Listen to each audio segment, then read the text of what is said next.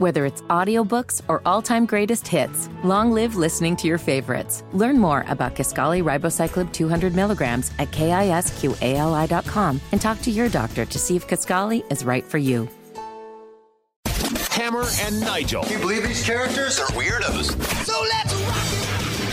So, Hammer, of course, you know, and you knew this would happen with the ultra left wing soft on crime Marion County Prosecutor's Office. Prosecutor Mears uh, took the death penalty off the table for cop killer Elias Dorsey. He killed IMPD officer Breann Leath back in April of 2020. It was during a domestic violence call. She had responded to the call along with some others. And when they knocked on the door, Dorsey fired through the apartment door and shot Officer Breann Leath twice in the head, killing her.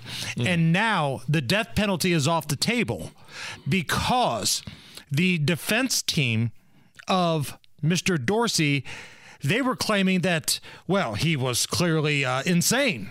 He was insane. So they had some medical examination, some psychological examination, and it came back. One of those physicians said, Well, he might be insane. So now, basically, because of Indiana law, you can't execute somebody who has been dubbed insane. The death penalty is off the table. Well, look, if I'm prosecutor I don't care about any BS insanity plea. I'm going forward. I'm, I'm I'm growing a set of balls and going forward with executing a cop killer. And if his attorneys want to sue and take it to the Supreme Court, more than welcome to try. And you know what? If it gets overturned, then at least I know I tried everything in my power to get justice for Officer Leath and her family. But this prosecutor, of course, doesn't have any balls and sticks his head in the sand and says, okay, all right, no death penalty for the cop killer. And I'm hoping this isn't a case where whoever was doing the examination of the killer isn't somebody that's just anti death penalty. I'm hoping that's not the case, that their personal views on the death penalty came into play, because I don't for one minute think that this guy is insane. The insanity plea was actually the second thing that the defense tried to do to get the death penalty off the table. The first thing that they argued was that he didn't know it was the police at the door. Oh, okay. Sure. And when that didn't work, then they came out and said, well, oh. he's insane. Like they're throwing crap against the wall and hoping that it sticks. And, it and some quack, some absolute quack of a physician says that this guy was insane. Although he's never had a history of being insane. That's what this doctor said. And because of the law in Indiana, you cannot execute someone who's been dubbed insane.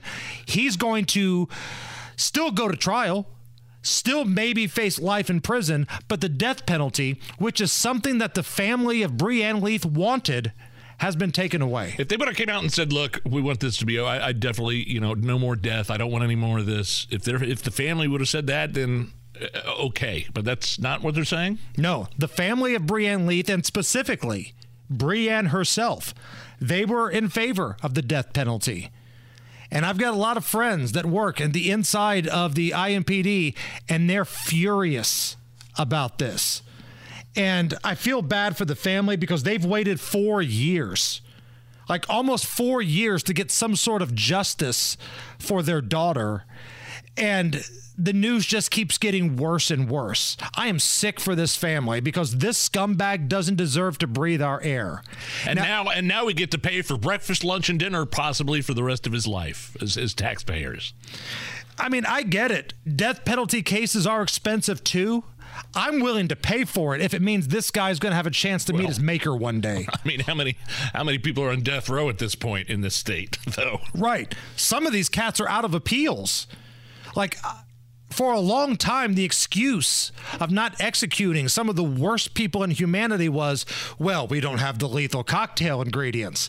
We don't have the stuff to do the lethal injection. That's not really the case anymore. It's just that Governor Holcomb's too weak to pursue it. You've got cop killers and others sitting on Indiana death row that are out of appeals Now, if somebody's got appeals, listen, the legal system has to run its course. I understand that.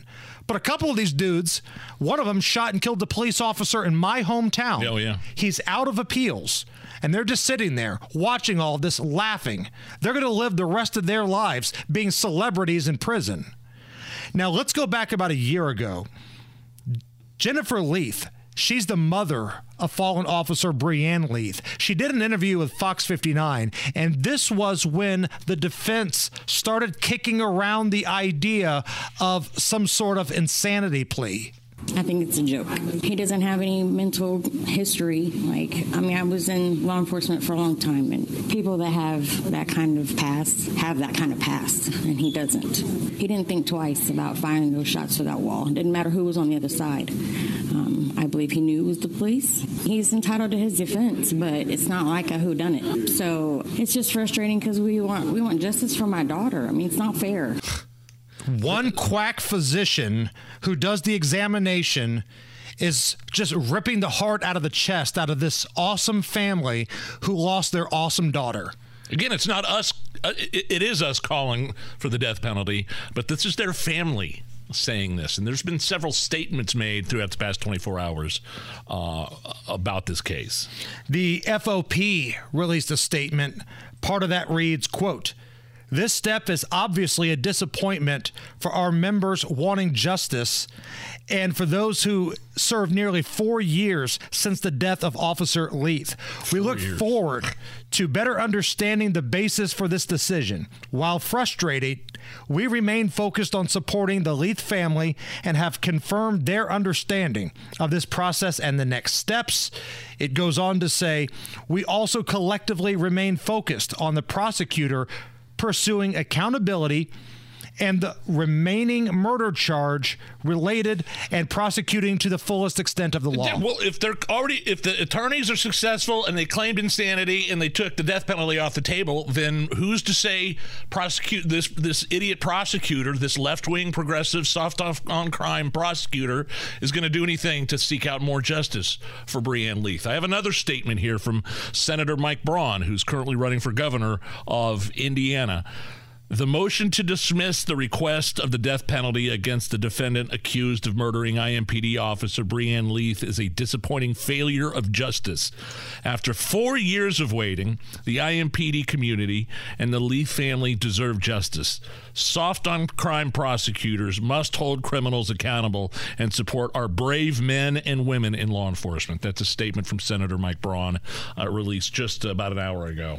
One of the things I would love to hear of the folks running to be the governor, what are your stances on the death penalty? Yeah. That's what I want to find out. Because Mitch Daniels, he wasn't afraid to put down some bad guys. Governor Holcomb, very much afraid to put down bad guys who are completely out of appeals. I want to know what does, uh, you know, Braun. Braun, I mean, Braun released a pretty strong statement right there. I feel like I know what his stance is. Braun, Crouch, uh, all these folks that are running. What do you feel in terms of the death penalty in Indiana? Are you in favor of getting rid of some of these scumbags that are breathing our oxygen? We'll have to do some research on that and we'll get back to you guys. Uh, Nigel, much, much happier news. Yes. Costco is selling a two foot tall chocolate Easter bunny now. Is that something we really need in society? Two foot tall. $64 chocolate Easter bunny. It weighs four and a half pounds. It's hollow, which is my favorite kind of chocolate Easter bunny. I like the hollow chocolate bunnies. Okay, that's fine, but uh, t- two two foot tall, Two twenty four inches. foot tall, and it's going to weigh four and a half pounds. the late, great Wilford Brimley, your thoughts. Diabetes, diabetes, diabetes, diabetes, diabetes, diabetes, diabetes, diabetes, diabetes, diabetes testing supplies. That's a whole lot of diabetes. Oh, thank you for that. I needed that laugh after Right that there. first part of the segment, man. Whether it's audiobooks or all-time greatest hits, long live listening to your favorites. Learn more about Kisqali Ribociclib 200 milligrams at kisqali.com and talk to your doctor to see if Kisqali is right for you. You're listening to the Hammer and Nigel Show. No Hammer? No doubt. We haven't had one of these in a while. I'm talking about a lewd nude dude in the news. Here's another lewd nude dude in the news. But Hammer, this time it's a dudette. Oh, it's a lady. Uh, not only is it a lady, but it's a very famous lady worldwide. Everybody knows this chick. Britney Spears. Oh, talk to me. Talk to me, Nige. This is our lewd nude dudette in the news because she's now banned from the Four Seasons Hotel in Los Angeles for going topless at the pool. Oh, who was the Karen that ratted out Britney Spears for letting her cans breathe? This, this, uh, this is from TMZ. Quote: Britney has been going to the Four Seasons for years, but she's been causing a headache for the staff recently. Well, I'm sure if you work at the uh, hotel, the Four Seasons in LA, there's going to be divas, there's going to be pain in the ass celebrities all the time. They deal with that crap all the time. Come on. Now, I'm reading the story here. Yeah.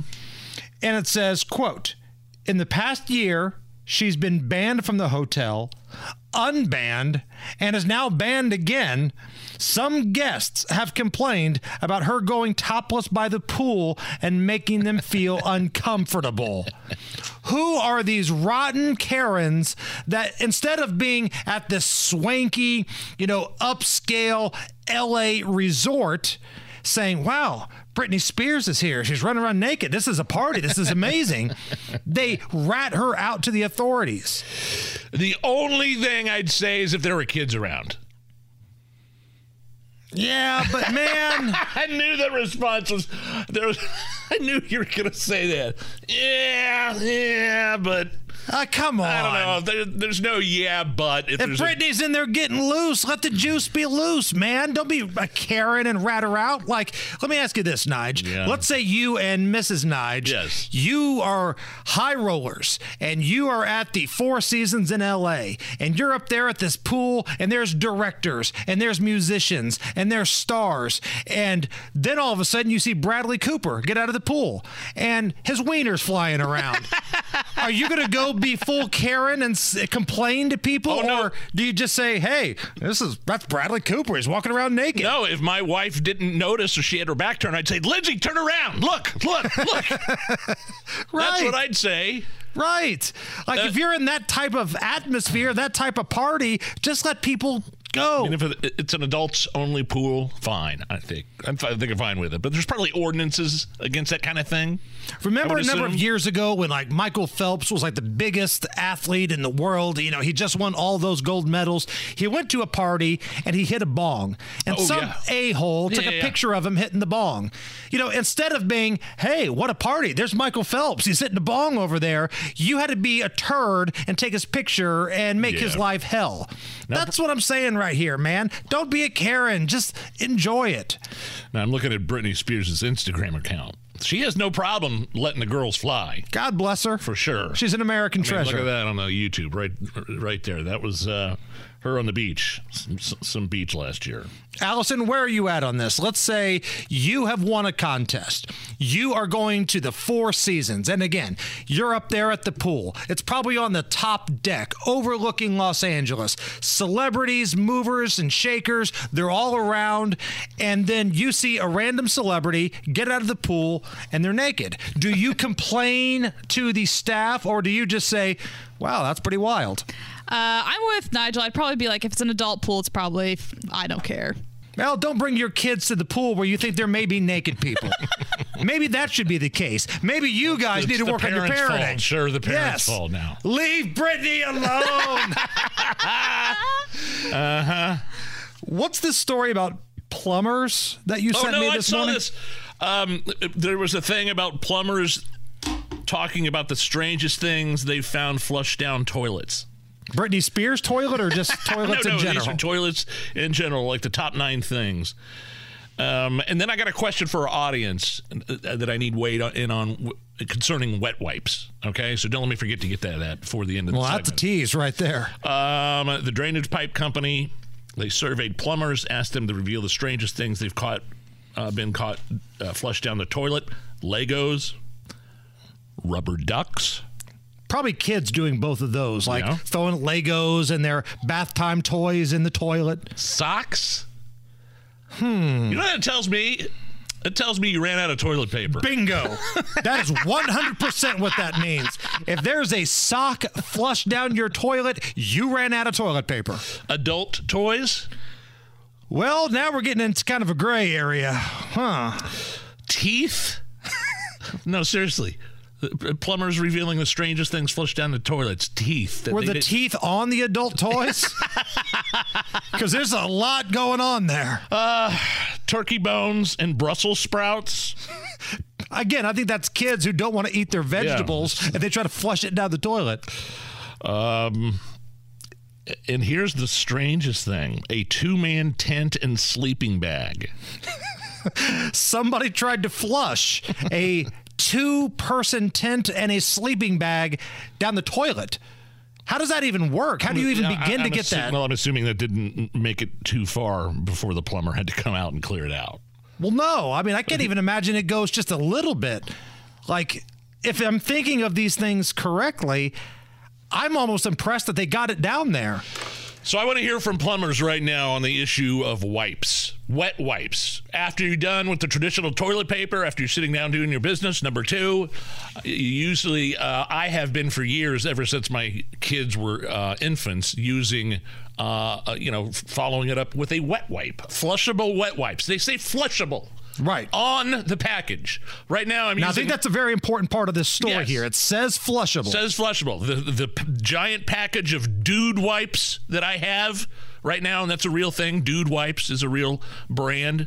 It says flushable. So, uh, I want to hear from plumbers at Hammer and Nigel. Are these things actually flushable? Are they good for your septic system? Have you had any issues with I've your not, septic I've not had any issues in the past decade. I've been using them. So I mean, I think the results speak for themselves then, okay, right? maybe, but I've also heard from certain plumbers that even though they say flushable, don't flush. Just throw them in the trash because it's not good for your pipes and your septic system. So I want to know once and for all, am I going to have problems down the road eventually with my dude wipes that I flush after I'm done doing my business? So we're soliciting information on is Nigel wiping his butt properly at Hammer and Nigel, Facebook, Twitter, Instagram. We got the YouTube stream going. The cameras in studio. Uh, weigh in, chime in. Curious to find out what you think. You're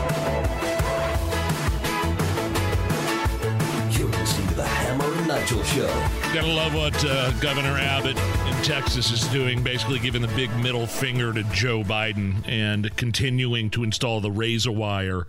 Uh, and even declared an invasion at the border to justify his actions. Hammer, you remember the Supreme Court inexplicably ruled five to four. The conservative Supreme Court that we need to pack the Supreme Court. It's oh, it's overly conservative. They ruled five to four that the U.S. Border Patrol was allowed to remove razor wire uh, that Texas placed on the border with Mexico to deter illegal immigration. So, in other words, Biden's allowed to remove that razor wire while Governor Abbott says, F me, F you, I'm putting in more razor wire. Come down, here and remove it then. Try it. And that's basically what's happening. And what's refreshing to see is that there are other Republican states who are rallying to the defense of Texas.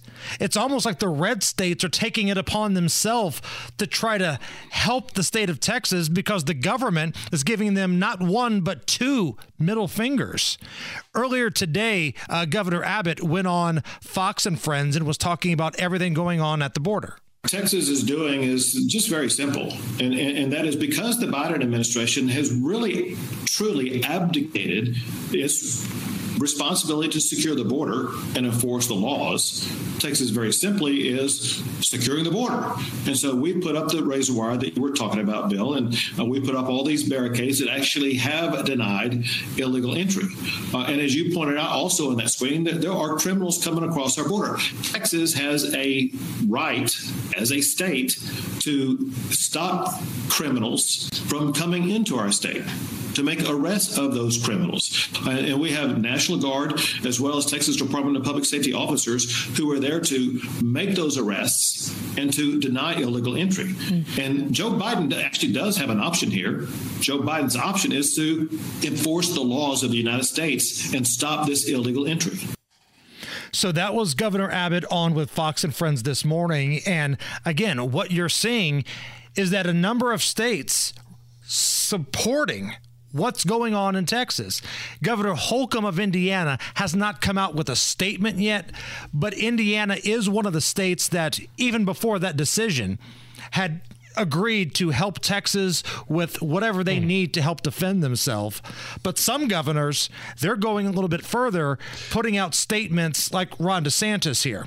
This is Florida's governor, Ron DeSantis, who just recently dropped out of the presidential race. He put this press release out yesterday. Quote, if the Constitution really made states powerless to defend themselves against an invasion, it wouldn't have been ratified in the first place, and Texas would have never joined the Union when it did. Texas is upholding the law while, while Biden is flouting it. Florida will keep assisting Texas with personnel and assets. Kristi Noem put out a press release saying the same thing. A number of other Republican governors have as well. And you know, the other aspect to this is the barriers and the barbed wire, especially across the Rio Grande. Just, just for, for an example, keeping illegals from trying to cross. That's saving their lives. Because if you see that and you are, and there's, you know, crossing the Rio Grande's no joke. If there's no barriers there, you're going to risk life and limb. People have died. Uh, migrants have died uh, trying to cross at certain points. Um, and Border Patrol agents have died trying to rescue illegal immigrants trying to cross. Right. It's a mess. It's not pretty, and Texas absolutely should have the right to defend themselves. It's really funny. While you see um, governors of Republican states, they have Governor Abbott's back. You have uh, blue blue cities, sanctuary cities, where they are complaining about the migrants being bussed into the into their cities, but they're actually blaming Governor Abbott, and they're not saying anything about Joe Biden's policy at the border. Right. They're it's, upset. It's, they're going to their sanctuary city, which we can't stress that enough, but they have no problem with them crossing over illegally to begin with. It's kind of bizarre and Here's what really rubs me the wrong way. And if I lived in Texas, I'd be furious. And we'll have to chat with our pal uh, Daisy on Monday because she lives in Texas. Mm-hmm. Joaquin Castro, Democratic uh. rep from the state of Texas, had a failed presidential run a couple years back. He's calling on Joe Biden to come down and assert federal control over the Texas National Guard because he wants all the barriers cut down. Imagine living in a state where all of this is happening to you, and because of partisan politics, you want it to happen. By the way, we don't know why, like Amy Coney Barrett and Roberts voted the way they did to join the liberal judges on that Supreme Court to vote the way they did. They did not give a specific reason. Well, Roberts did in it. He wrote, "I'm a weasel." I don't know if you guys missed that. Roberts put out a statement that simply said, "I'm a weasel." okay. Jr. I'll, I'll look for that on Twitter. Uh, let's play a round of Is It Racist? Oh, right. It's time to play Is It Racist? Now, for those who may be new to the Hammer and Nigel show, First of all, welcome aboard. Hi. We're number one. We do really well. Thank you for listening. Um, but here to explain the rules of this game is socialist sweetheart AOC. Is it racist? Is something racist, yes or no? All right, now that we're all on the same page. Okay, hit me. What we got? University of Wisconsin Racism Seminar tells students, quote, there are no exceptional white people. Yes, it's racist. just end it right there. Whatever you're about to say next, it's all, uh, you know, it's all stupid. I, I can already tell you. So this was some sort of mandatory orientation for first-year law students Oh, wow. at the University of Wisconsin.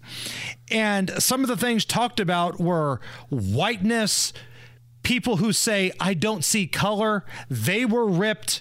It was a racial refresher given to these enrollees and all of it was uh, stuff that was written at a national level by DEI experts. I, I just I, I look, I, you know, pick one or the other because I, I grew up in a time where you- you're not supposed to see color. You're supposed to treat everybody equally. Uh, Martin Luther King Jr., all that stuff, and now you're saying I'm racist because I'm I say I'm colorblind. One section of this information that was passed out to uh, the students at the University of Washington states that white students benefit from racial oppression regardless of their correctional efforts, and there are, quote, no exceptional white people. None. Nada. Zip. I mean, I think there's some exceptional white people. Peyton Manning. I mean, I, I, I was going to say I'm not one of them. I, I, I don't, I don't. There's really nothing special about me, but um, you know, name a, a pastor at your local church. Sure. You know, Sure. Abraham Lincoln. exceptional white person, Yeah. freed the slaves. Some would argue Abraham Lincoln was like the first woke Republican. but according to the University of Wisconsin, it doesn't matter if it's Abraham Lincoln, George Washington, Peyton Manning, or Clay Aiken. They can all burn in hell because they're racists. Every damn one of them. Racist, racist, racist trash. Oh wow! All right, I'm going to run this one by Allison, okay? Allison is our resident Swifty. She was all in on Taylor Swift long before she started banging Travis Kelce. You've been to the shows, you've watched the concerts. Absolutely. You are the real deal. I am. Do you buy this? So during the uh, last football game, last weekend, the divisional round, Travis Kelce, the boyfriend of Taylor, scored a touchdown and made like the heart symbol, and everybody just assumed that was a shout out to his girlfriend I mean, sitting like up in the his, suites. His hands, Yeah. like he did the this, The- the little heart thing, Yeah, yeah. yeah, yeah. Well, on his podcast that he does with his brother Jason, he claims that it was not directed at Taylor.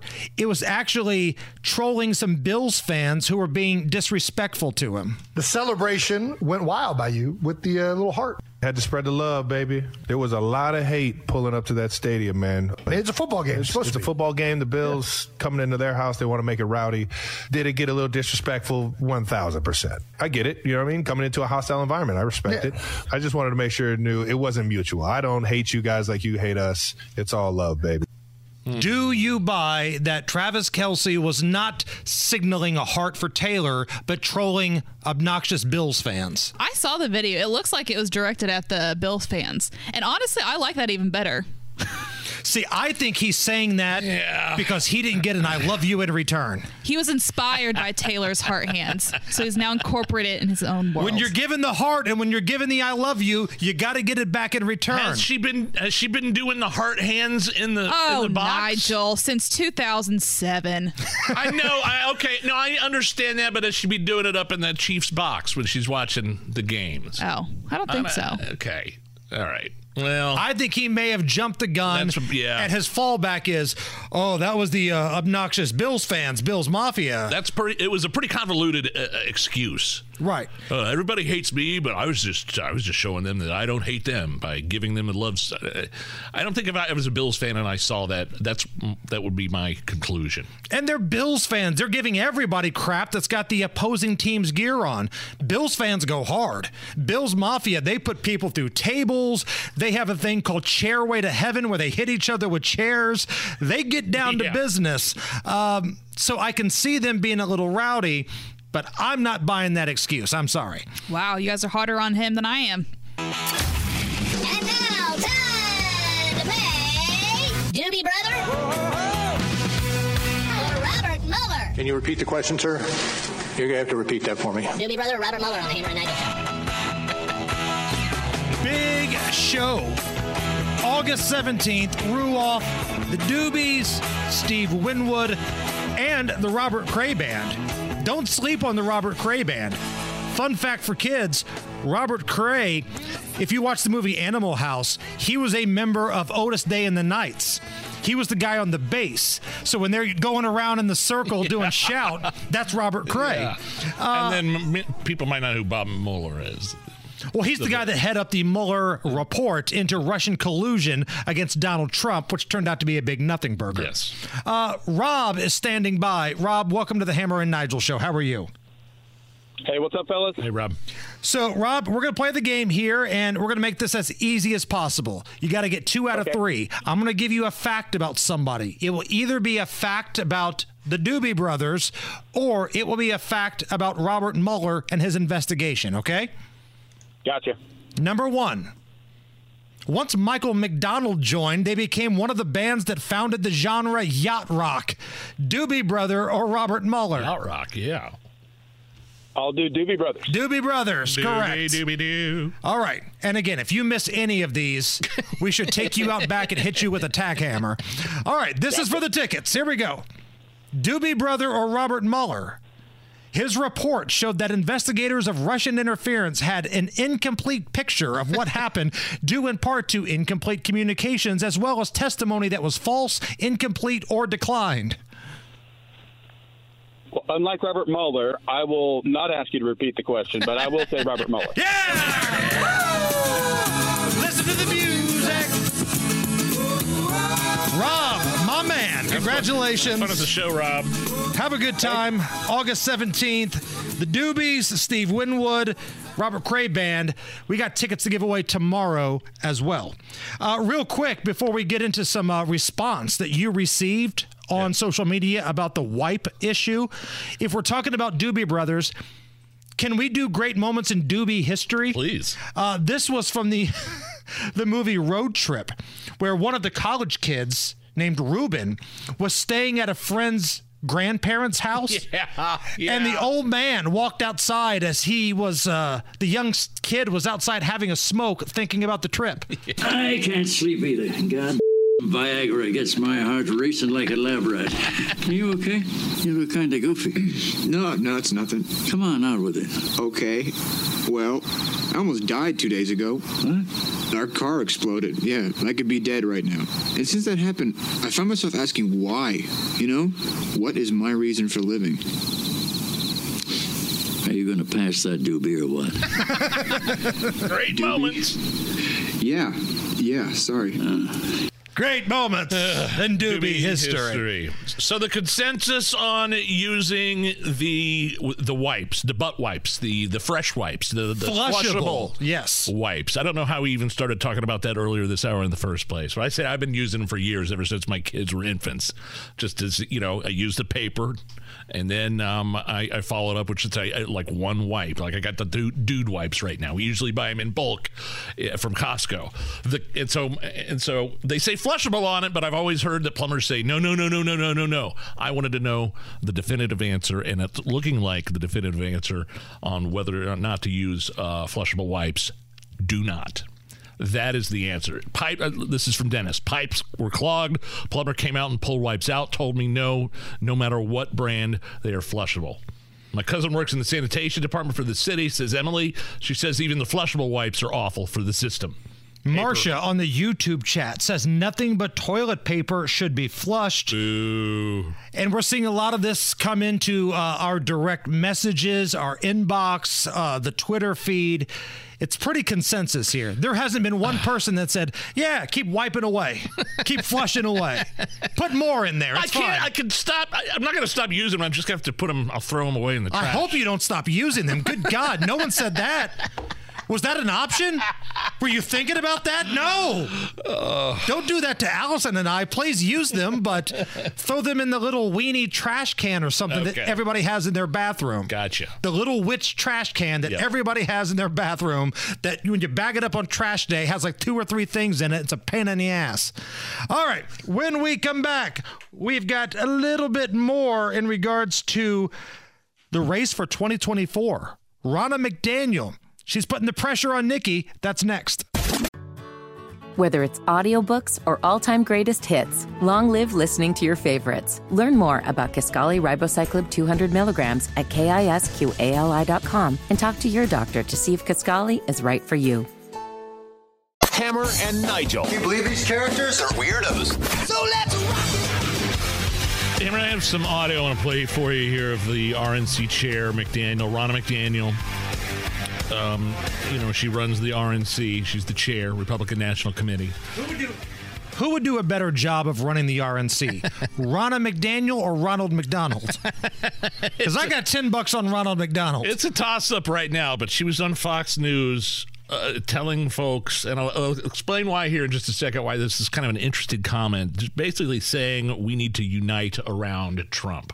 Uh, I'm looking at the math and the path going forward, and I don't see it for Nikki Haley. I think she's run a great campaign, but I do think there is a message that's coming out from the voters, which is very clear.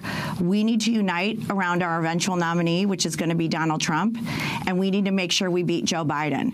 It is 10 months away till the November election, and we can't wait any longer to put our foot on the gas to beat the worst president, to beat a president that's kept our borders open, allowed fentanyl to pour through, allowed inflation to, to go rampant. He is hurting the American people, and we need to do everything we can to unite so that we can defeat him. Now, the reason those comments are interesting is because she's supposed to be a neutral party for the RNC. The RNC is supposed to, is not supposed to have a say. They are not supposed to endorse one candidate over another while running for the GOP nomination, right? Right. But what I heard there was, "Bye bye, Nikki Haley. It's time to go." So now even Ronna McDaniel, the head of the RNC, is is, is breaking the rules basically. And, and and saying, yeah, we need to concentrate on Joe Biden, and we need to be, be moving along, Nikki. Time to go. Now, look, Ronna's right. She's 100% Oh, I agree with her, right. But if I were Nikki Haley, which thank God that I'm not, but if I were Nikki Haley, I would look at Ronna McDaniel and go, hold up. You think somebody else needs to go away? what would you say you do here? Because last time I checked, every election it seems like the Republicans have high hopes and then they get their panties handed to them in a bunch. So, who's in charge of that? Oh, that's right, it's you because for a long time I put Ronna McDaniel in the category of the folks I called the McFailures. There was cocaine Mitch McConnell, there was Kevin McCarthy, and there was Ronna McDaniel. All of these McFailures promising big things but not delivering in elections. And she sees the writing on the wall, just like everybody else. And I'm wondering if part of this isn't coming from the Trump campaign like nudging her along maybe just a little bit. You know, there's there's no neutrality when it comes to Donald Trump. I'm sorry. I don't care if you're the RNC or what. You're either you know, you're either kissing the ring or you're the uh, enemy of the state. And so I've got I've got to think that part of that what we just heard from a supposedly neutral party for the RNC saying bye-bye Nikki Haley, time to go is is coming from the Trump campaign. And you are so right about Trump. You're either in or you out. There's no gray area. And this takes us to our next story where it sounds like some of the donors that used to be on the Nikki Haley train are trying to jump ship and go over to Donald Trump's team. And he's turning away their money because you weren't loyal to him. No kidding. To begin with. So he put out this lengthy statement on his Truth Social. And I'm going to read a little bit of this for you, okay? This is Donald Trump last night talking about the trend of Nikki Haley supporters and donors trying to jump over to his camp. Quote, Haley is very bad for the Republican Party and, indeed, our country. Her false statements, derogatory comments, and humiliating public loss is demeaning to true American patriots. Her anger should be aimed at her third rate political consultants and, more importantly, crooked Joe Biden and those who are destroying our country. Okay. Now, the statement goes on, but I feel like I would be doing a disservice to this show if we didn't have your awesome Donald Trump impression Don't read the rest of this night. Make me do this. I noticed that the losing candidates' donors are immediately coming to me I want to help out.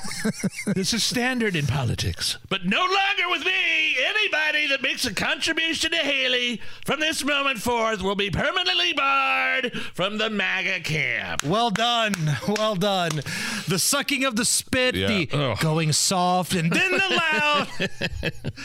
you started to get the hang of it. Look, you got to realize that, that Nikki Haley lost not one but two billionaire dollars within the span of 24 hours.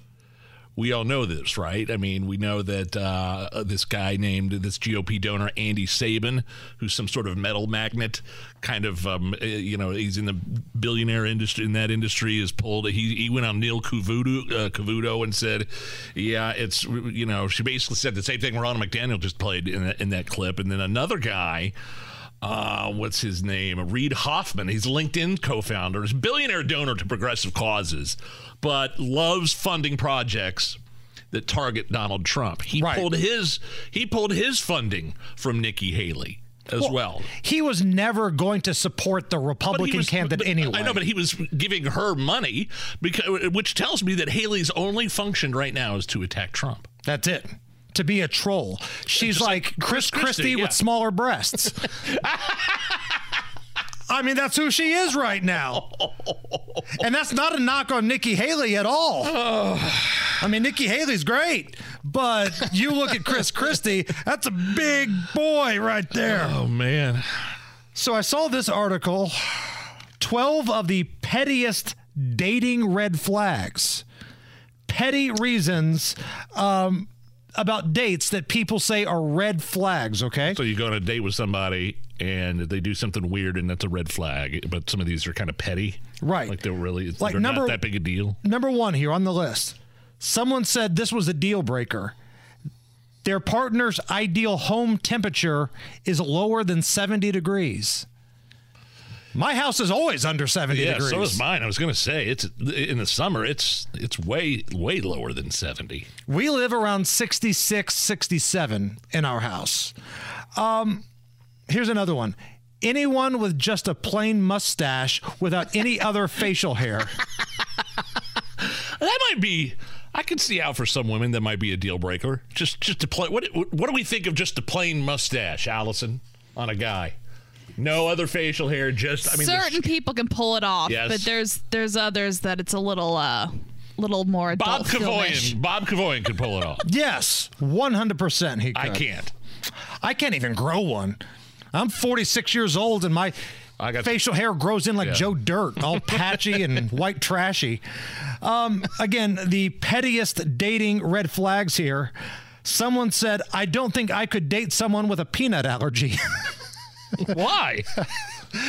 she loves peanut butter, apparently. Uh, someone said, yeah. I got the ick from a man I was dating because I watched him run to catch a coin that had fallen and started rolling away. So he, so he dumped his change out on the table and a quarter was rolling and he he took evasive action to, to grab the quarter before it hit the ground. Right. That'd be a little weird. And he looked weird going after it. Here's one on the list. If their ex isn't what I consider to be good looking. So you want a history of like good looking people before you date somebody. Look, this was an episode of Seinfeld. Jerry found out that this very hot chick he was dating also once dated Newman. and Newman is the one that broke it off with her. Oh no! and that was a deal Wait, breaker. And that was a deal breaker for Jerry. Yeah. I could see that. If Newman breaks it off with you, I don't want anything to do with you. Understood. Hammer and Nigel presents Is It depends upon what the meaning of the word is.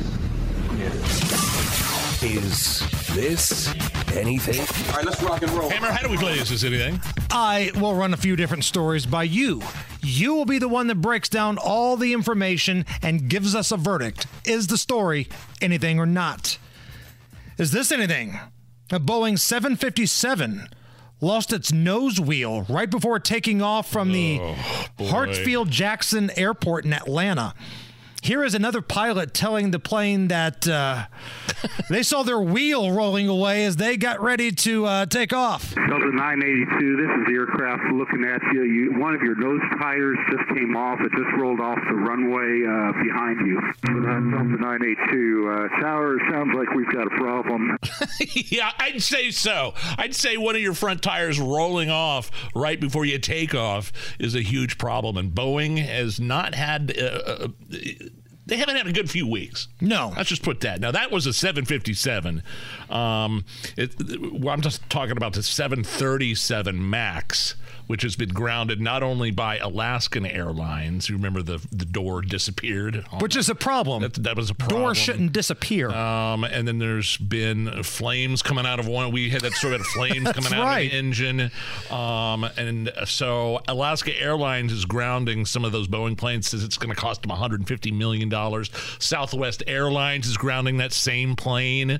It's the smaller version, the, the 737 Max. So not been a really good few weeks for Boeing, and I am just happy that I I'm flying. Or I'm, I'm sorry, I'm driving. I'm actually driving uh, to Florida for uh, spring break. Get out of here! You're year. driving? I mean, I we've for the past I don't know however long I could say we've never driven more than th- like a three hour trip with our family. We, we've always flown because our kids suck when it's more than two hours in the, in the car. They don't have any patience whatsoever.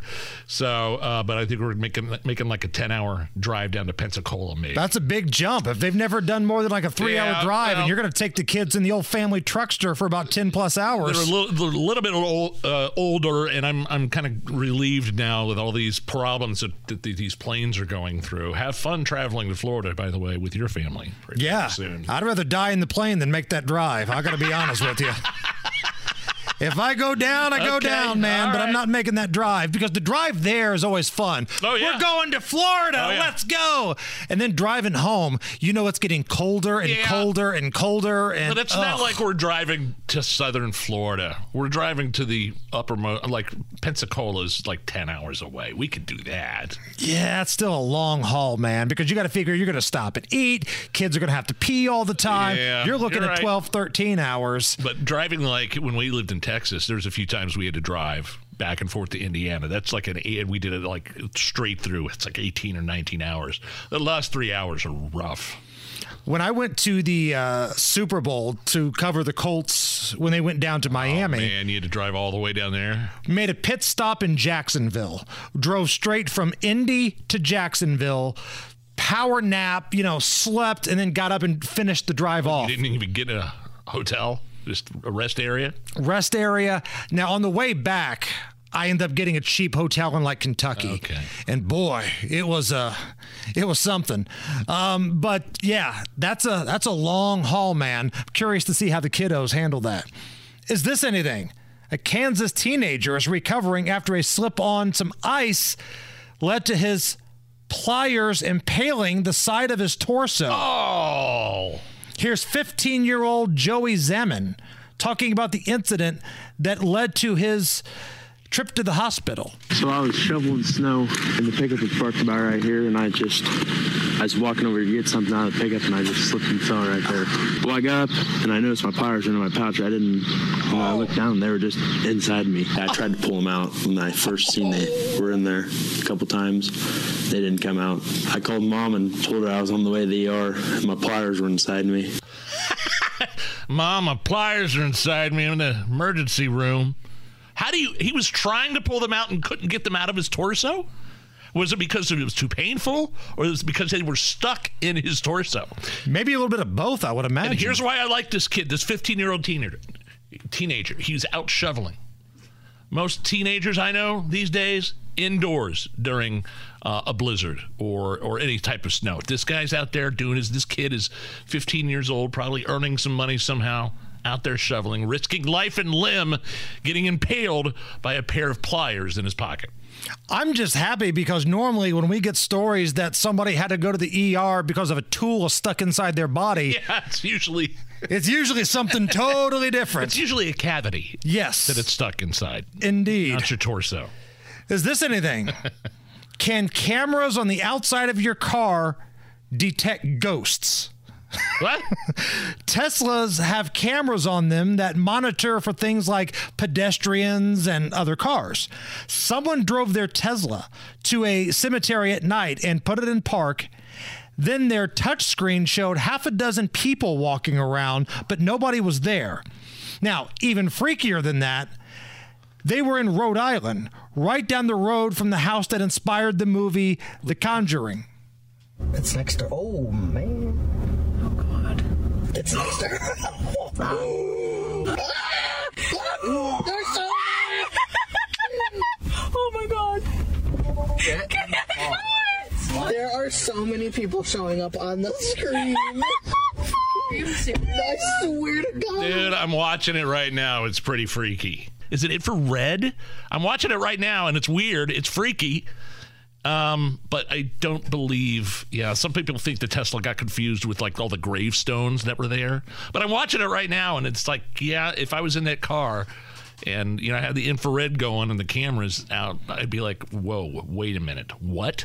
I mean, isn't that kind of what you want, though? If you've got a camera on your car and you go to a graveyard at night, don't you kind of want to see that stuff? Why are you in a Tesla going to a graveyard at night? Probably because you know you can pull this off and get hits on your TikTok. I thought you were going to say because you should be in a Buick. like the car would make a difference. The Hammer and Nigel show.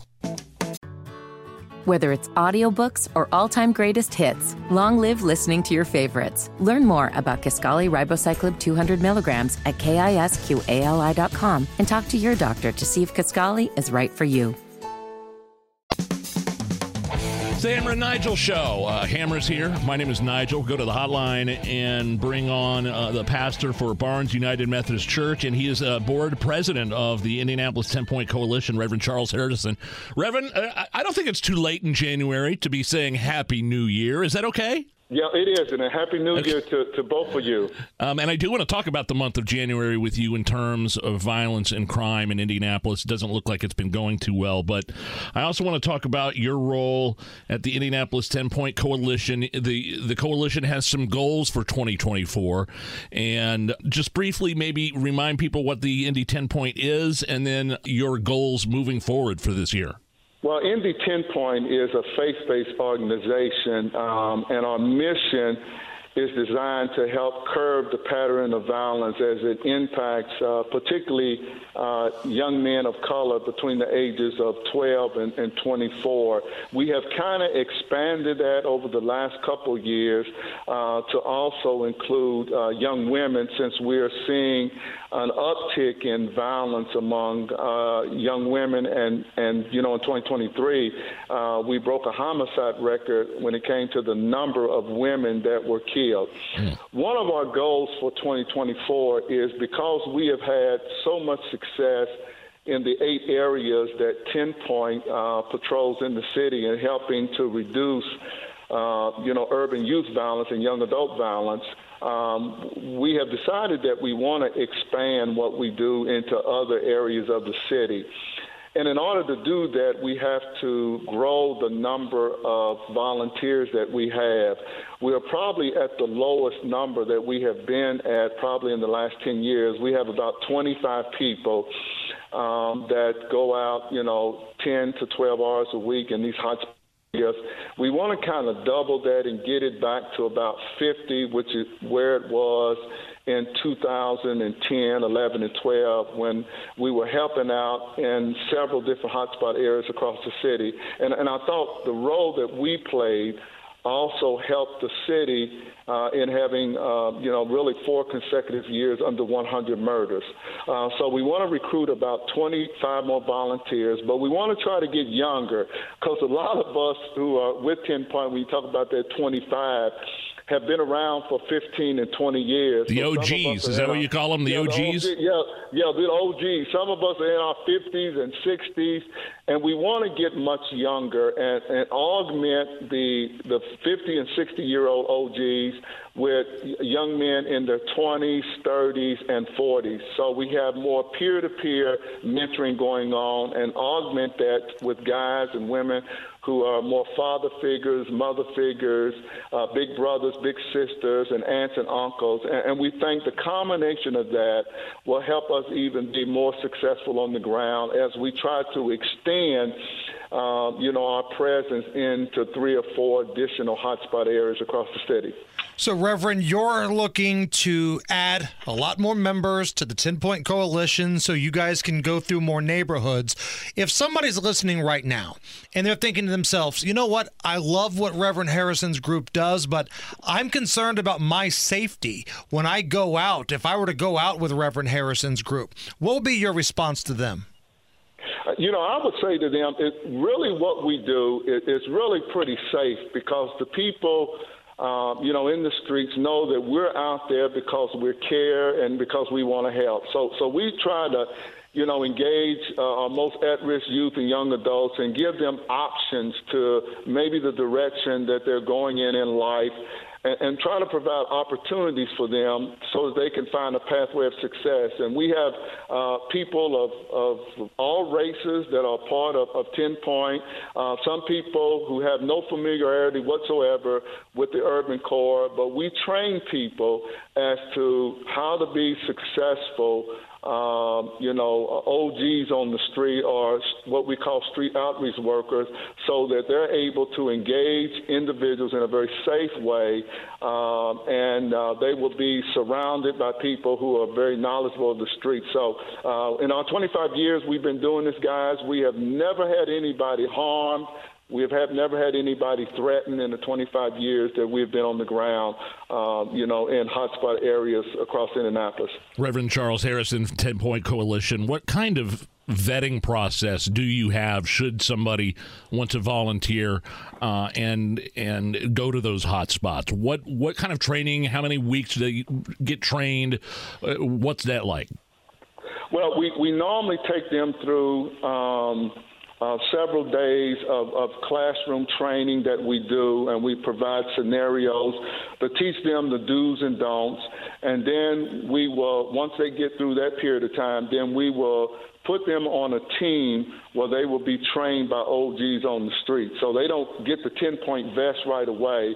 Uh, we put them in kind of the training vest, and we train them uh, almost for you know about 30, uh, 30 days uh, that they go through the training. We want them to feel comfortable. We want to feel comfortable that you know that they're you know feel comfortable in, in the work that we do out on the streets. We also do have to do a background check because we have to make sure that there are uh, no red flags there when it comes to the people who even volunteer. Who we want to make sure they don't have any current case that is going on, and particularly um, no issues when it comes to uh, children. So we want to make sure they have no um, cases against them or they have been convicted of, of, you know molesting children or anything like that. So those are the, the kind of background checks that we need to do. And what's the goal? If you get the staffing that you desire for additional 10 point coalition members, what's a realistic goal for homicide numbers in Indianapolis? Well, certainly in the areas where we are, you know, the the last um, uh, I think two years, um, we have only had um, three individuals in the in the eight hotspot areas we have been in that have been killed between the ages of 12 and 24. We think that if we can expand that into other hotspot areas, it will further help bring down the level of homicides and violence that we're seeing, particularly when it comes to youth and young adult violence. Last year, we broke a homicide record when it came to juvenile homicides. Uh, we want to dramatically uh, reduce that this year if we can expand into other areas uh, by at least 50%. And say there's somebody listening right now, they're younger, they made a mistake when they were a teenager, maybe uh, maybe robbed a convenience store, went to jail, did their time, and is now out, and they've realized the error of their ways and they've turned their lives around. Are, are you also looking for for that type of um, person when it comes to the Indy Ten Point Coalition? Yeah, those are the best. Those are the best. I mean, someone who's been out there, who's made a mistake, um, you know, they have either served their time or, or, or gone through, um, you know, a, a process of, of, being rehabilitated. Those are the individuals that we're looking for, and, and we would ask that person to uh, get in contact with uh, Indy 10 Point. Um, at uh, 317 923 9197 and give us a call and uh, you know we would like to sit and meet with them and and uh, if possible bring them aboard and are you getting any sort of help from local elected officials? No. No, we, we kind of we're kind of doing this, you know, from the faith-based perspective and and through the church community and the broader community. We we have a lot of people who who reach out to us. They want to help. They want to volunteer, and we just felt like this was the, the the time that you know we would respond to a lot of uh, people who have, uh, you know, uh, reached out to us about wanting to help. So uh, we're going to do it this year, and we're going to want to double our numbers because we feel like we feel like that if, if if we can expand the 10 point model citywide um, we feel like we can help bring down these numbers um, like we have done in the past when we have had larger numbers of people out on the street. Reverend Charles Harrison, 10 Point Coalition. All right, let's talk about those numbers in January. What have you seen in terms of uh, violent crime, homicides? It's, it's not been a, a good start to 2024, has it? Well, it hasn't. It hasn't. We've had about 52 people shot, eight people stabbed, and, and 14 homicides so far, you know, and, and we're really trying to keep those numbers really below 10 when it comes to the cold weather. You know, when you get into January, February, sometime even March, you want the numbers to be very low because you know as the weather starts to warm up, there's even more activity that's going to take place on the street because there's more people on the street. Uh, and and those numbers tend to, to shoot up. So we're a little concerned that we're at 14 homicides, you know, with about a week left in the month uh, because we're trying to keep those homicide numbers below 17 because if you're at 17 or above, uh, you're going to end the year with 200 plus homicides again, which would be the fifth year in a row. Can people make a monetary donation to the Indy 10 Point Coalition? Maybe they they hear this and they're not cut out for for walking the streets, but but is there a way for somebody to to make a, a monetary donation if they would if they wanted to? Yeah, yes, there is. You can go to to Givelify uh, online and make a donation under the Indianapolis 10 Point Coalition. Uh, if you want to mail a check uh, to the Indianapolis 10 Point Coalition, you can mail it to uh, Indianapolis 10 Point Coalition, 900 West 30th Street, uh, 46208 is the zip code. Reverend Charles Harrison, as always, we appreciate you taking the time to join us, but more importantly, we appreciate what you do with your crew walking around the streets of Indianapolis trying to make this a better place. So thank you so much. All right, thank you, guys. It's the Hammer and Nigel Show. You set them up and I'll knock them back, Lloyd. One by one. We are gonna read booze news, cause it's really fun. Once it Nigel presents Booze News, Booze News. Time for booze. Oh man, I love this story. Hammer Saudi Arabia opening its first ever alcohol store but it's only kind of accessible to a select group. So Saudi Arabia, you know, I mean, how crazy they've been over the past. I mean, they they're highly conservative Muslim theocracy since 1952. Alcohol's been banned. We had the Khashoggi thing happen a few years ago, but the current regime there wants to, you know, they want to become a destination, a tourist destination like UAE, the Dubai, things like that. They're trying, even trying to normalize relations with Israel at some point with the Abraham Accords. So to to you know to make um, you know to show how hip they are, I guess they've they've opened up their first alcohol store, although it's only accessible to non-Muslim diplomats visiting the country. I'm looking at this list of store rules that was provided by CNBC, and the venue is only accessible to, as you said, non Muslim diplomats, and authorization must be validated through an app called Diplo. Oh, they get an app for it, huh? Yes. Okay. So think about this, though. Like, we're sitting here looking at Saudi Arabia going, man, I can't believe it was that tough to get alcohol for a long time. But then I remembered where we live here in Indiana, and I'm not so sure that their policy was more dated than Indiana's No, a couple we of years ago. We weren't even allowed to buy it at all on Sundays, at least in the uh, grocery stores and liquor stores. the threat is. of out of control teens still exists, apparently. here's the thing. Here's the other thing about this story. Saudi Arabia has long had a uh, what they call a smuggling problem with diplomats selling imported alcohol on the black market in Saudi Arabia. So one of the one of the ways to cut down on that is to actually open up the their own alcohol or liquor store.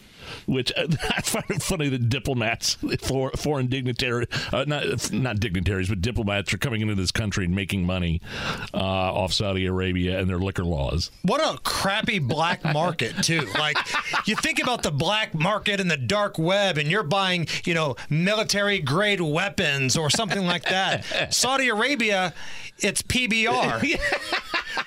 PBR and Schlitz on the black market in Saudi Arabia.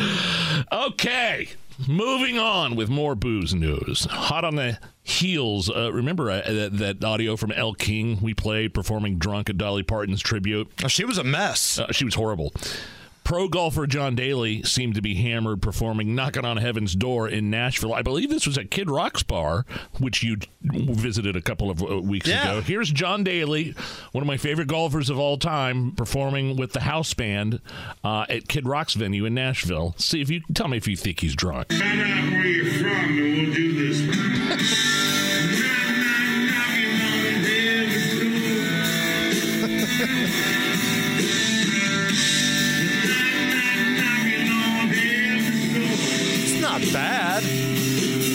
That bad. I don't either. I mean, he's not a professional singer.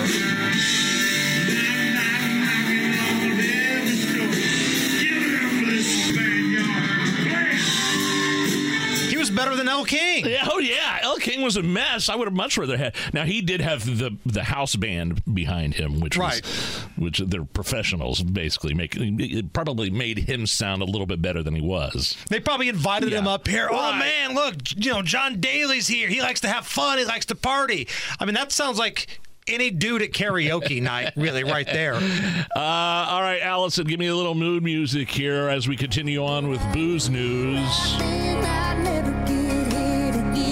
Are you familiar with Hardy?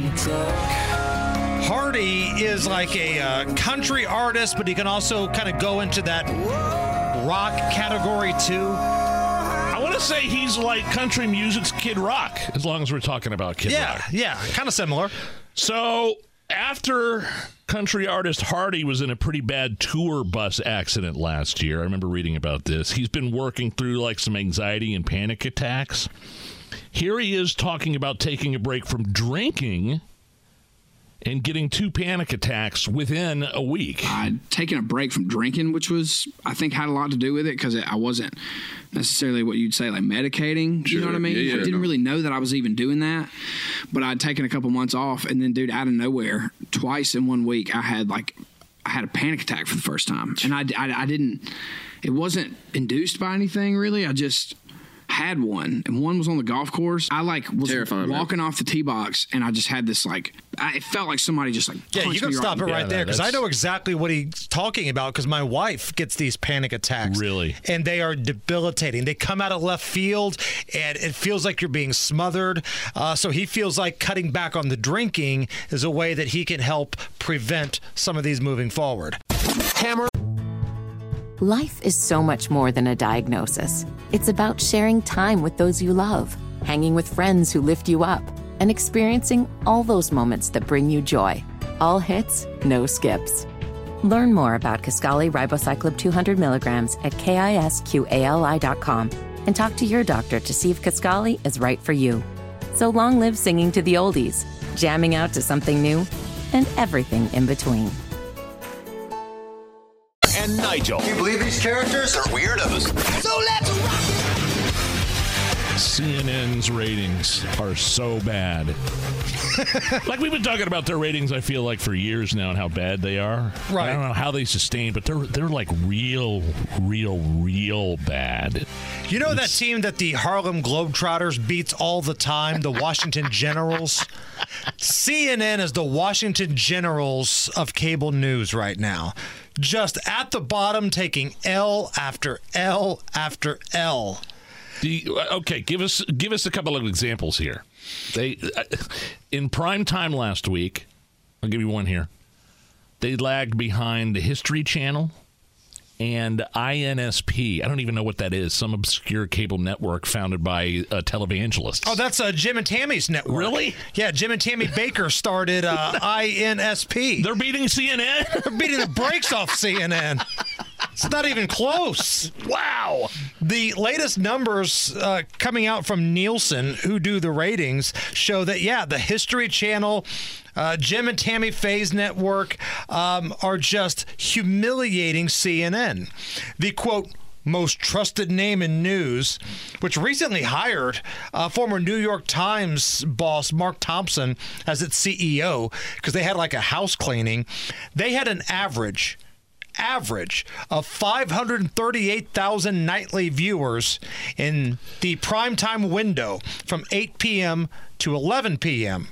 This is from January 15th into the until the 21st. Okay. So this is a key primetime window that includes the Iowa caucus.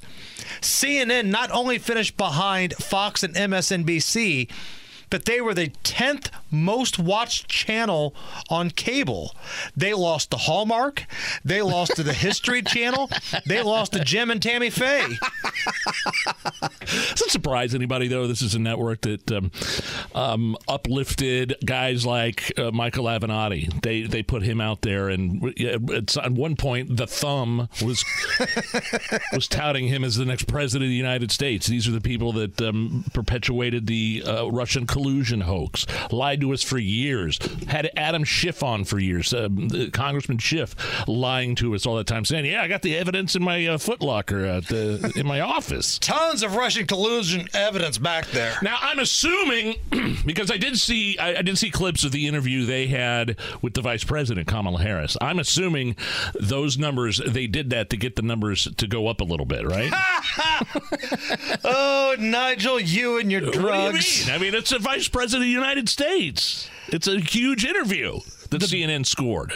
The big sit down with Kamala Harris. Yeah only averaged 332,000 in total viewers and just 72,000 in the coveted 25 to 54 oh, demo. 72,000. So think about this. CNN is on every single cable platform. It's on every airport yeah. around the country. They barely would have had a hard time filling up Lucas Oil Stadium with the amount of people, 25 to 54, that sat down and watched Kamala Harris speak to CNN. So, so what does that speak to? Do, do, do, more people not like CNN or do they don't like Kamala Harris? Or maybe just a combination of both? Well, I feel like it's CNN. And I can't believe I'm in a de- well, situation to defend Kamala Harris because MSNBC does pretty well. And they're the same you know talking points basically you know msnbc oh, is anti-trump yeah. they just do it better than cnn so the liberals are going to msnbc and nobody and I mean nobody is watching CNN right now. Well, you said they had an average of 538,000 nightly viewers uh, between January 15th and January 21st in prime time. But you're telling me this prime time interview only only took in 330,000 total people, yes. 72 grand, 25 to 54, the money demo. Oh, wow. Too bad they got rid of Don Lemon. You know, I'm going to sign up for his new uh, network. How do you feel if you're one of those CNN folks that got fired? Like, you couldn't get a show on this network? like, if you're Don Lemon or Fredo, yeah. like, you yeah. got shown the door from CNN. Stelter. the, the thumb, Brian Stelter. You couldn't make this roster. It's kind of like how you would feel if, like, you were in the NFL and Yeah. you couldn't make the Bears roster or you couldn't make the Carolina Panthers roster. It's time to retire. Uh, hit me with a little legal Oh, stuff. Okay. Crime, punishment, judges, legal stuff. Nothing is bringing more joy to my cold, dark heart, Nige, than watching Fani Willis in Georgia, their DA, uh, just have to face all these questions about the bull crap she's been pulling. Now she's the one going after Trump, right? She is. Um, and there's drama now. So it turns out, old Fani Willis, I'm sorry, Ice Cube, how do you refer to her as? Big fat Fanny. I'm sorry, one more time. Big fat Fanny.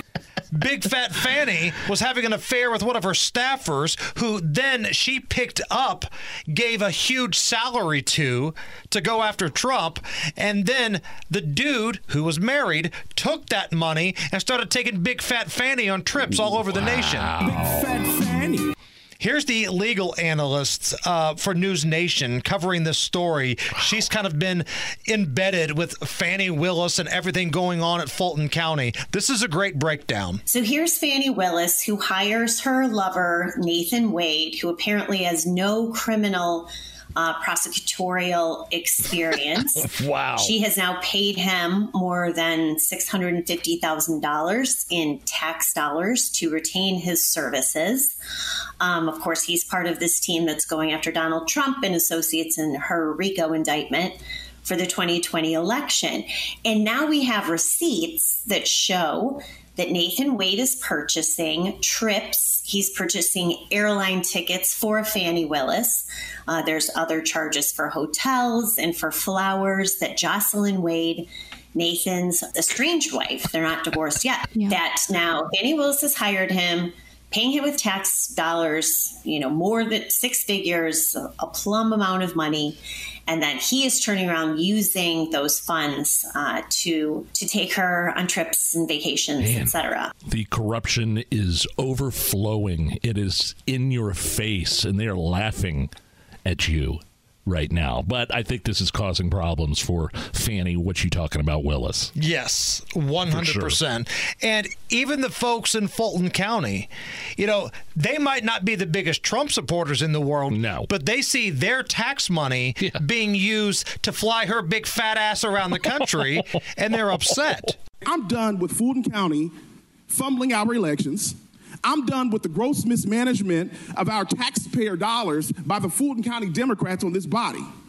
I'm disgusted at the information that is coming out of the district attorney's office as a taxpayer. I am done with most of your silence at the DA's apparent love affair with the special prosecutor and gross mismanagement of taxpayers' dollars to pursue what appears to be a frivolous lawsuit based off of partisan politics. Apparently, guys like me need to court Fulton County female executives if we want a free ride at all paid expense. Apparently, we need to pursue Fani Willis or maybe the executives in other departments if we want a full ride and full pay. I'm requesting a financial audit to be done by the county auditor of the district attorney's office immediately. There is no way that you get more money when you're spending money allegedly for unnecessary and frivolous purposes. Now we're dealing with the Democratic Party here, but do you think she gets away with it?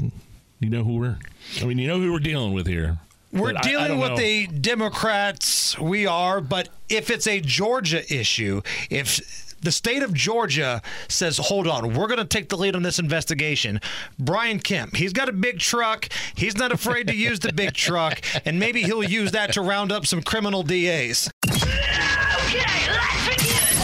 Are you okay with this? Are you okay? Everything's gonna be okay. Are you okay? Are you okay? Yeah, I'm fine. I'm pretty far from okay. Are you okay with this? On the Hammer and Nigel show. So, Hammer, a guy got kicked off an American Airlines plane for loudly farting to annoy people. This is a Well. true headline. the plane was still at the gate when the person noticed a quote disgruntled passenger they described as maybe hungover. Everyone had just boarded. The guy was already arguing with another passenger, and then suddenly the guy said, "quote Oh, you thought that was rude? Well, how about this?" And then loudly. Loudly passed gas. He kept repeating that over and over. Are you okay with it?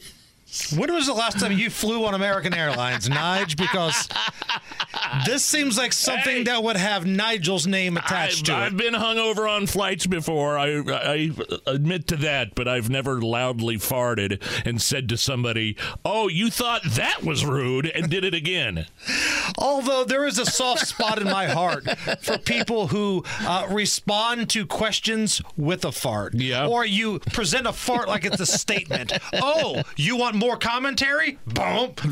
Because that's what it sounds like this guy's doing here. Uh, no, not okay with this at all. Because imagine just wanting to get to your destination and this clown's on your flight. Well, they weren't. uh, Good thing they weren't in the air yet. They were taxiing though.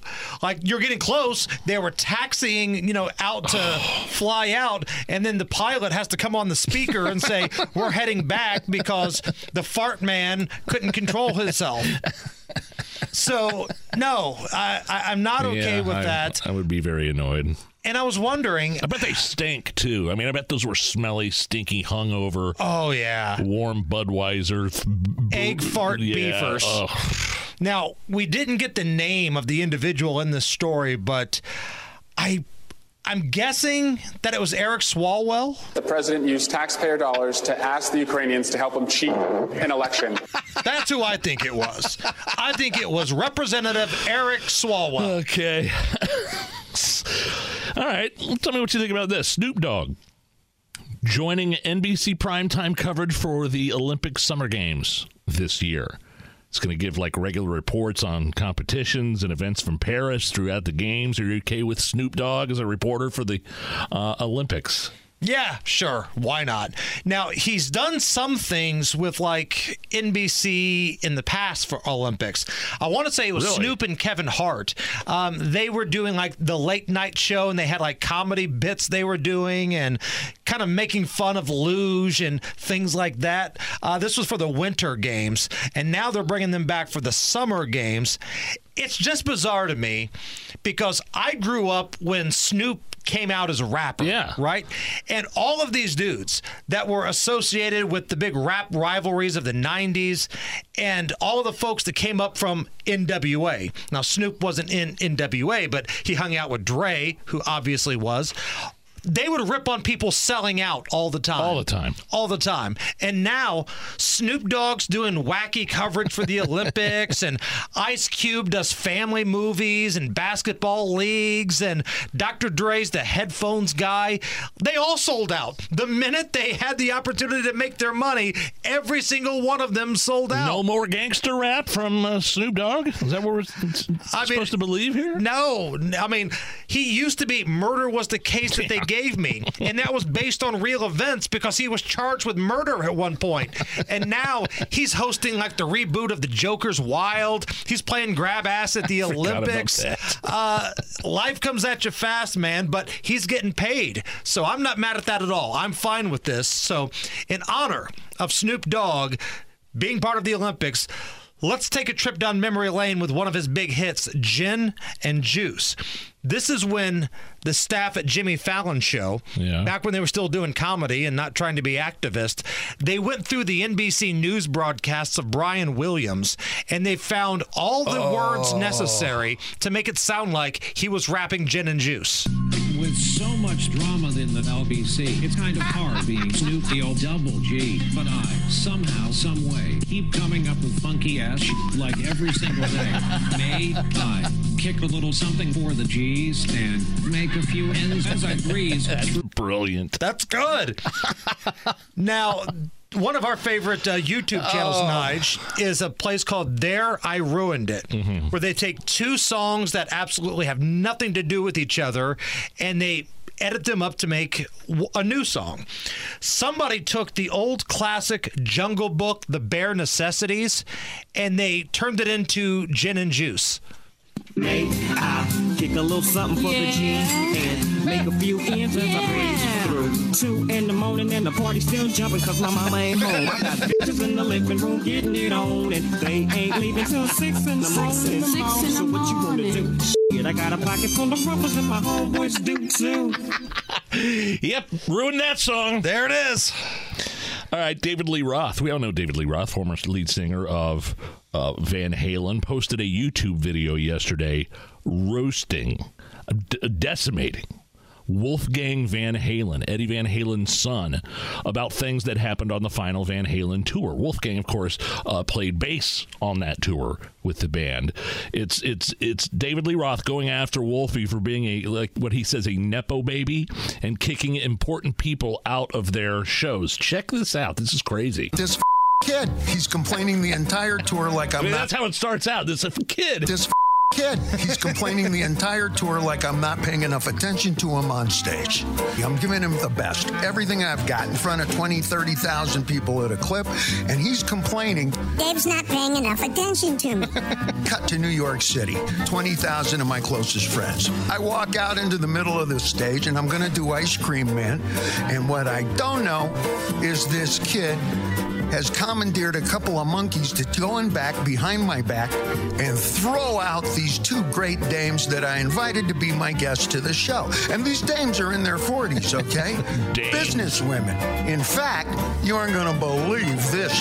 What he doesn't know is that these two dames work for the accounting firm that represent him, not me. And he throws them out of the building. He's teaching me a lesson. So David Lee Roth talking trash about Eddie Van Halen, the late Eddie Van Halen's son. Are you okay with this? Based on hearing that, I think I am because this didn't sound like it was a personal thing between David Lee Roth and uh, Wolfgang. Yeah. It sounded like it was a business thing. Uh, this was bad for business the way that uh, Wolfie was running the show here. And it sounded like this was a job too big for him. Now, could David Lee Roth have handled things a little better? Probably Yeah. a wacky video with like cartoon sound effects in the back. I don't know if that's the right way to do it, but if you're just talking business, I think I'm okay with that.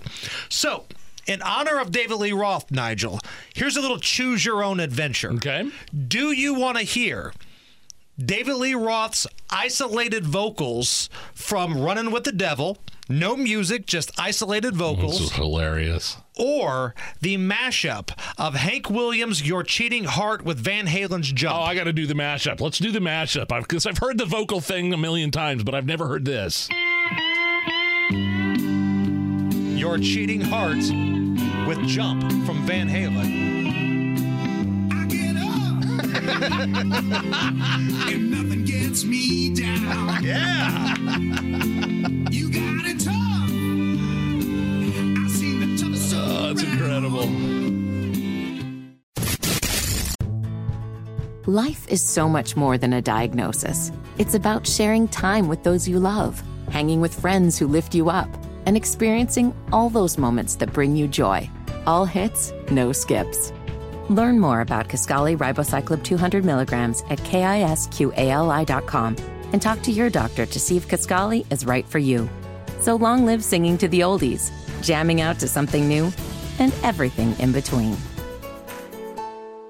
I want you to get up right now and go to the window, open it, and stick your head out and yell, I'm as mad as hell, and I'm not going to take this anymore. And now, Hammer and Nigel go off the rails with Rob Kendall. Noise pollution. My name is Nigel. Jason Hammer right over there. Rob Kendall from the Kendall and Casey show here to go off the rails. Rob, how are you? Great. Thanks as always to our segment sponsor, the best darn garage door company in all the land, Garage Doors of Indianapolis. It's pretty funny. I heard you talking about this earlier this morning. How Ronna McDaniel, the uh, leader of the RNC, who is supposed to remain a neutral party for the race for the GOP nomination, basically came out and said, in not so many words, Nikki Haley, uh, your time has come. We need to get behind Trump. Uh, what did you think when you heard that? I thought it was kind of funny because they are supposed to remain, the RNC is supposed to remain neutral. But she comes out and says, uh, yeah, Nikki, time to go. Well, it's the same thing they're doing here in the state of Indiana, where Holcomb and Hupfer and Hathaway got behind uh, Jim Banks uh, in this U.S. Senate race. I mean, these rules don't matter anymore. Nobody plays by any sort of boundaries that are supposed to be in place. You're right. The Republican Party in a primary is supposed to be an you know a guard you know guard of the gate, like you know the umpire, and you basically got uh, Ronna McDaniel turning into Frank Drebin in, uh, in the Naked Gun behind the plate back there, doing spinneroonies and sweeping home plate and shouting "Strike three before the ball's even been thrown. But the difference, though, is that I think the three of us in this room have a better chance of beating Donald Trump in this primary than Nikki Haley does. She's the house guest that won't go away. Like if you have a party, if you have a Super Bowl party, and you got your buddies over, and there's pizza and wings, the game is over. It's about 10:30. Everybody's got to work the next day. There's that one person Yeah. that doesn't want to leave, and that's Nikki Haley. Yeah, she is Glenn Close in Fatal Attraction at this point. I, I will not be ignored, Dan. Wow. Although, how, however, if there Wow, were what one a comparison. if there were one thing, I will not be ignored. if there were one thing that might make you want to vote for, it's if uh, Rona, Rona Rana is against her. So you know, I, look, nobody votes on endorsements anymore. We talked earlier about this UAW endorsement of Biden, uh, and then they admit, well, we know a lot of our members are just going to ignore us and vote for Trump anyway. But you know, got to do what you got to do. Just come out and say you made a donation. Yeah. Like we donated to Joe Biden, not we're endorsing because, I mean, look at the Teachers Association here in Indiana. The leaders are usually lunatics. Uh, Randi Weingarten, i.e., Joe Namath, she's an absolute lunatic. But yet the folks that go to the classroom every day that teach, a lot of them can't stand to be in the union, but they feel compelled that they have to be. Well, and you just hit the nail on the head. Was how mad would you be if you're a you know one of these workers, and if let's say it's 50-50, and you're one of these people who's forced to give to the union, and you know a big portion of that donation is going to go to support Joe Biden. Well, okay. Speaking, uh, let's go back to one more thing here with this GOP race and Nikki Haley because I don't care about Nikki Haley, but what is her function at this point besides being a conduit to the Democratic Party and Joe Biden? Well- her function is essentially to be Chris Christie now and uh, attack Trump, right? Well, she doesn't, uh, as far as I know, she doesn't have a real job, so she has nowhere to. Remember in Caddyshack where Judge Smails is walking through the locker room and those guys are playing cards and stuff, and he looks, just looks at him and goes, "Don't you people have homes?" I love that scene. I mean, that's you know, Yeah. that's who she is at this point. It's like, don't you have a home? And the answer is, I mean, she has no reason to get out because this is her grift. Like this is her thing.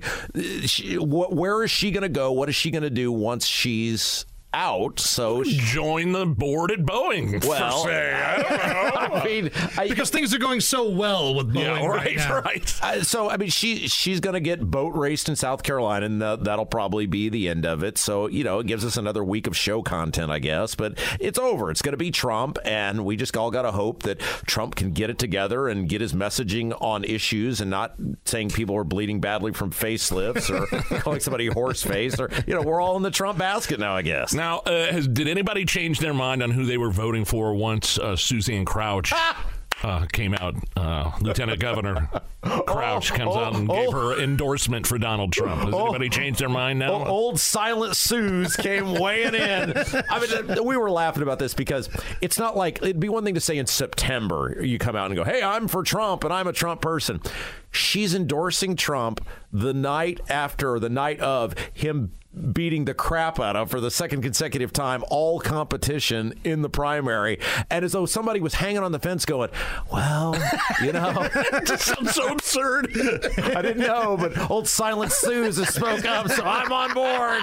and they were, and now they're fighting on Twitter about it, right? Tell me uh, that angle. I like love her this. and Braun, So- right? So, she puts out this totally ridiculous endorsement, and Braun then feels compelled to clap back at her, basically going, "You know, I endorsed him back in so and so, and he endorsed me and so and so, and I'm the real Trump, Trump supporter."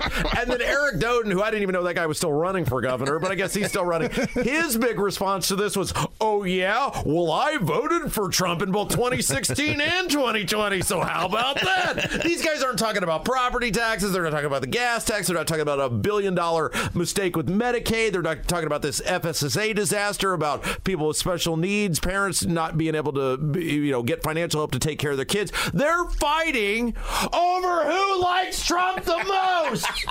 Has Curtis Hill weighed in yet? Like, I'm waiting for him to put out a picture where he's got a Trump wig on, and hey, there's somebody else here that likes Trump. I dressed like him. Oh I'm an Elvis impersonator and a Trump impersonator. It's just horrible, guys. I mean, this is what these people are spending their time on is who likes Trump the most and who liked Trump first. You think you're going to get any sort of bold ideas out of any of these Right. people for governor? They're not going to solve the property tax. They're not going to solve the gas tax. They're not going to get government spending under control. They're not going to ensure that Indiana's a freer, more more liberty-minded state. You're fighting over who likes Trump the Well, most. first of all, Silent Suzanne's got a plan to cut property. You know, it, like the axe the tax. Is that the platform? I'm doing my John Candy gift from planes, trains, and automobiles here. Oh, sure, sure, yeah, because everybody believes Suzanne Crouch, you know, dedicated uh, government fighter Suzanne Crouch, who's rolled over and played dead for seven years with Holcomb, is suddenly going to find the uh, strength of ten conservatives plus two once she gets in there. we were talking about this earlier in the show because of the uh, death penalty situation. I want one of these candidates to come out and say, we're going to start killing bad guys again. Yeah. Because Holcomb was too scared to do it. Oh, yeah. Mitch Daniels, he wasn't scared. He didn't mind it. Um, I don't know who it's going to be, but we got to kill some of these bad guys, man. They're on. Some of these dudes are on death row. They're completely out of appeals, and it's lost all of its power now because these criminals know they're not going to get the death penalty, and if they do get it, they're not going to die. We got to start killing bad guys again. I want to see which one of these candidates wants to do that. Here's the thing that nobody wants to talk about is what a mess Indiana's government actually is right now because they so irresponsibly blew down that surplus that they had because they couldn't stand the thoughts of people getting their money back. So that what they did, and we talked about this at the time, they changed. These people are gross in the General Assembly in Holcomb. They changed the state law to raise the cap on the number they had to hit on the surplus in order for you to get your taxpayer refund, and then they deliberately spent on one-time expenditures down the surplus to that number, and so they've blown through most of the surplus, and now they've got all sorts of just things that are hitting them, like this billion-dollar Medicaid uh, error that they made, and now their response to that is, "Hey, if you're a parent who has chosen to stay home to take care of your highly disabled kid, no more money for you, buddy." I mean, it, it, the government's a mess. Whoever becomes governor is inheriting a mess. Now, this is a loaded question, and I'm going to throw this at you, but you have followed Indiana government for over 20 years. You've been an elected official, you've worked in the state house. Mike Pence has been your boss before. What's the most ridiculous thing you have ever heard from a lawmaker? Oh my gosh! I'll let you think about it because Nigel and I were talking about this yesterday, and I don't know how we got on the subject, but remember when like Rickers had figured out a workaround for having cold beer in their stores, and I can't remember who it was. There was a lawmaker that said, "Well, if these convenience stores have cold beer, you're going to have out of control teens running amok in the store." Well, well, you guys remember with that because that was so funny because Brian Bosma was still Speaker at the time and David Long was the pro tem of the Senate. And keep in mind, they write the laws, right? And Rickers legally figures out how to work inside the law that they have crafted. There's nothing untoward. They couldn't find any. I mean, it was like they searched high and low. And they go, yeah, these guys are uh, following the law. Bosma and Long practically tore their hamstrings sprinting to a podium to have a press conference about how top priority next year is going to be to ensure that Rickers won't be able to ever, ever, and I mean ever, be able to follow these laws that we've written ever again. I mean, it is. Yeah, that's a great question, boy. That is that is probably near the top of the list because that these people are pathetic. I mean, they are of pathetic. control teens just hanging out. Like imagine going to Rickers to try to get like a fountain drink or something, and, you're getting you look over and like there's the Breakfast Club over there. Well, here, and you'll love this. So they're having this new fight about the beer and alcohol and wine people are at each other's throats because the beer people won in this mixed drink cocktail business, and of course Yeah. the the wine people are having an aneurysm over it. And this guy Ethan Manning, who runs the committee that's overhearing this public policy, I think is the committee. He freely admits, and this is how stupid these people are that they admit this stuff out loud. It's actually an indictment on how little they fear us. He admits, he goes, "Yeah, you know these laws are pretty convoluted. Always been convoluted. Always going to be convoluted." And he just waited for him at the end to go, "Wish you the best." Shrug his shoulders. Back with Rob Kendall of the Kendall and Casey Show every Monday through Friday, 9 to noon here at WIBC. You had the attorneys on that are representing the Brownsburg student that was forced to eat his own vomit. I'm fascinated by this story because I think this is a really big deal. And I think it's important that we keep talking about the story. And you've done a great job on it. What's the latest? Isn't it wild that we're the only people talking about this? The number, supposedly number one school system in the state, who just without any explanation whatsoever ran out their superintendent who's been there 15 years. And uh, it, all this stuff kind of coincides, if you're trying to do a timeline, with this whole story about this student being forced to eat his own vomit, which there's no dispute on what happened, right? I mean, everybody's admitted this is what happened. So these attorneys, Catherine Michael and Tammy Meyer, who are awesome, like, you know, screw those guys you see on television saying you better call. You better call Catherine and Tammy if you want justice because they're awesome. They have now been able to bulldog their way into getting another tape of, who they claim, which is abuse of this kid, same kid at a different time. And they special needs different location? On, on tape, uh, the same school, but yes, I mean not not in the. What was the abuse? Well, they didn't go into detail on that yet, and I don't know if they can't yet or Oh, okay. not. But they have said they've got another tape of this same kid being abused, and you've got to ask your. The, what what was fascinating to me is every at every turn the school system has pushed back against them, and you're saying to yourself, wait a second. I thought this was supposed to be for the kids. I thought we were here to serve the kids. And you, the Brownsburg Community School Corporation, aren't concerned at all if other kids have been abused. Wouldn't you at every turn be like, dude, take all the tapes, look at all the tapes. Tell you found Absolutely. any, uh, Right. any other kids being abused. And they are fighting tooth and nail to keep the these attorneys from getting these videotapes. and being a parent now yourself, imagine being the family of that child and you see all these weasels Yeah. that are trying to cover this up and get away with it. I am so glad that you are sticking up for this family. You have these attorneys on and you're doing the right thing. Are you going to send your daughter to Brownsburg School? You're a lifelong Brownsburg citizen, Rob. Tax cutting machine. I was Yes. a town council there for a little while. Are you? Would you? Are you planning on sending your um, your daughter to Brownsburg schools when she's old enough? My wife and I have this conversation all the time because she doesn't want any part of it. And I said, let's see how the school board elections go this time because there's a lot of pissed off parents. And let's see who gets in there. I'm not ready to make any decisions yet, but I, right now, I mean, that place is a, it's a viper's den. I mean, it is Yeah. run by radical left maniacs, Hilton and Wells. And I mean, the danger about a guy like Mike Wells is not only is he a leftist, he's also stupid. And so he's totally subservient to people like Eric Hilton. And uh, right now, no, no way. But let's see how the school board elections go. Uh, what's coming up on the big show tomorrow? Uh, we've actually got so this FSSA thing is a disaster where uh, because they lied to the people of Indiana about this federal Medicaid money that was coming in and they acted like it was some never-ending money tree. They now have to pay the piper. They made this one billion dollar Medicaid mistake. Holcomb has, and their response to that is to stop paying parents who have stopped working to take care of their highly dependent special needs uh, children. And so we're going to have one of these parents in tomorrow who is Oh, actually wow. now going to be forced to make a terribly tough choice if this ruling goes forward. 9 to noon, the Kendall and Casey show here on 93 WIBC. Special thanks to Garage Doors of Indianapolis. You guys are the best. He's off the rails. That's Rob Kendall. It's the Hammer and Nigel show.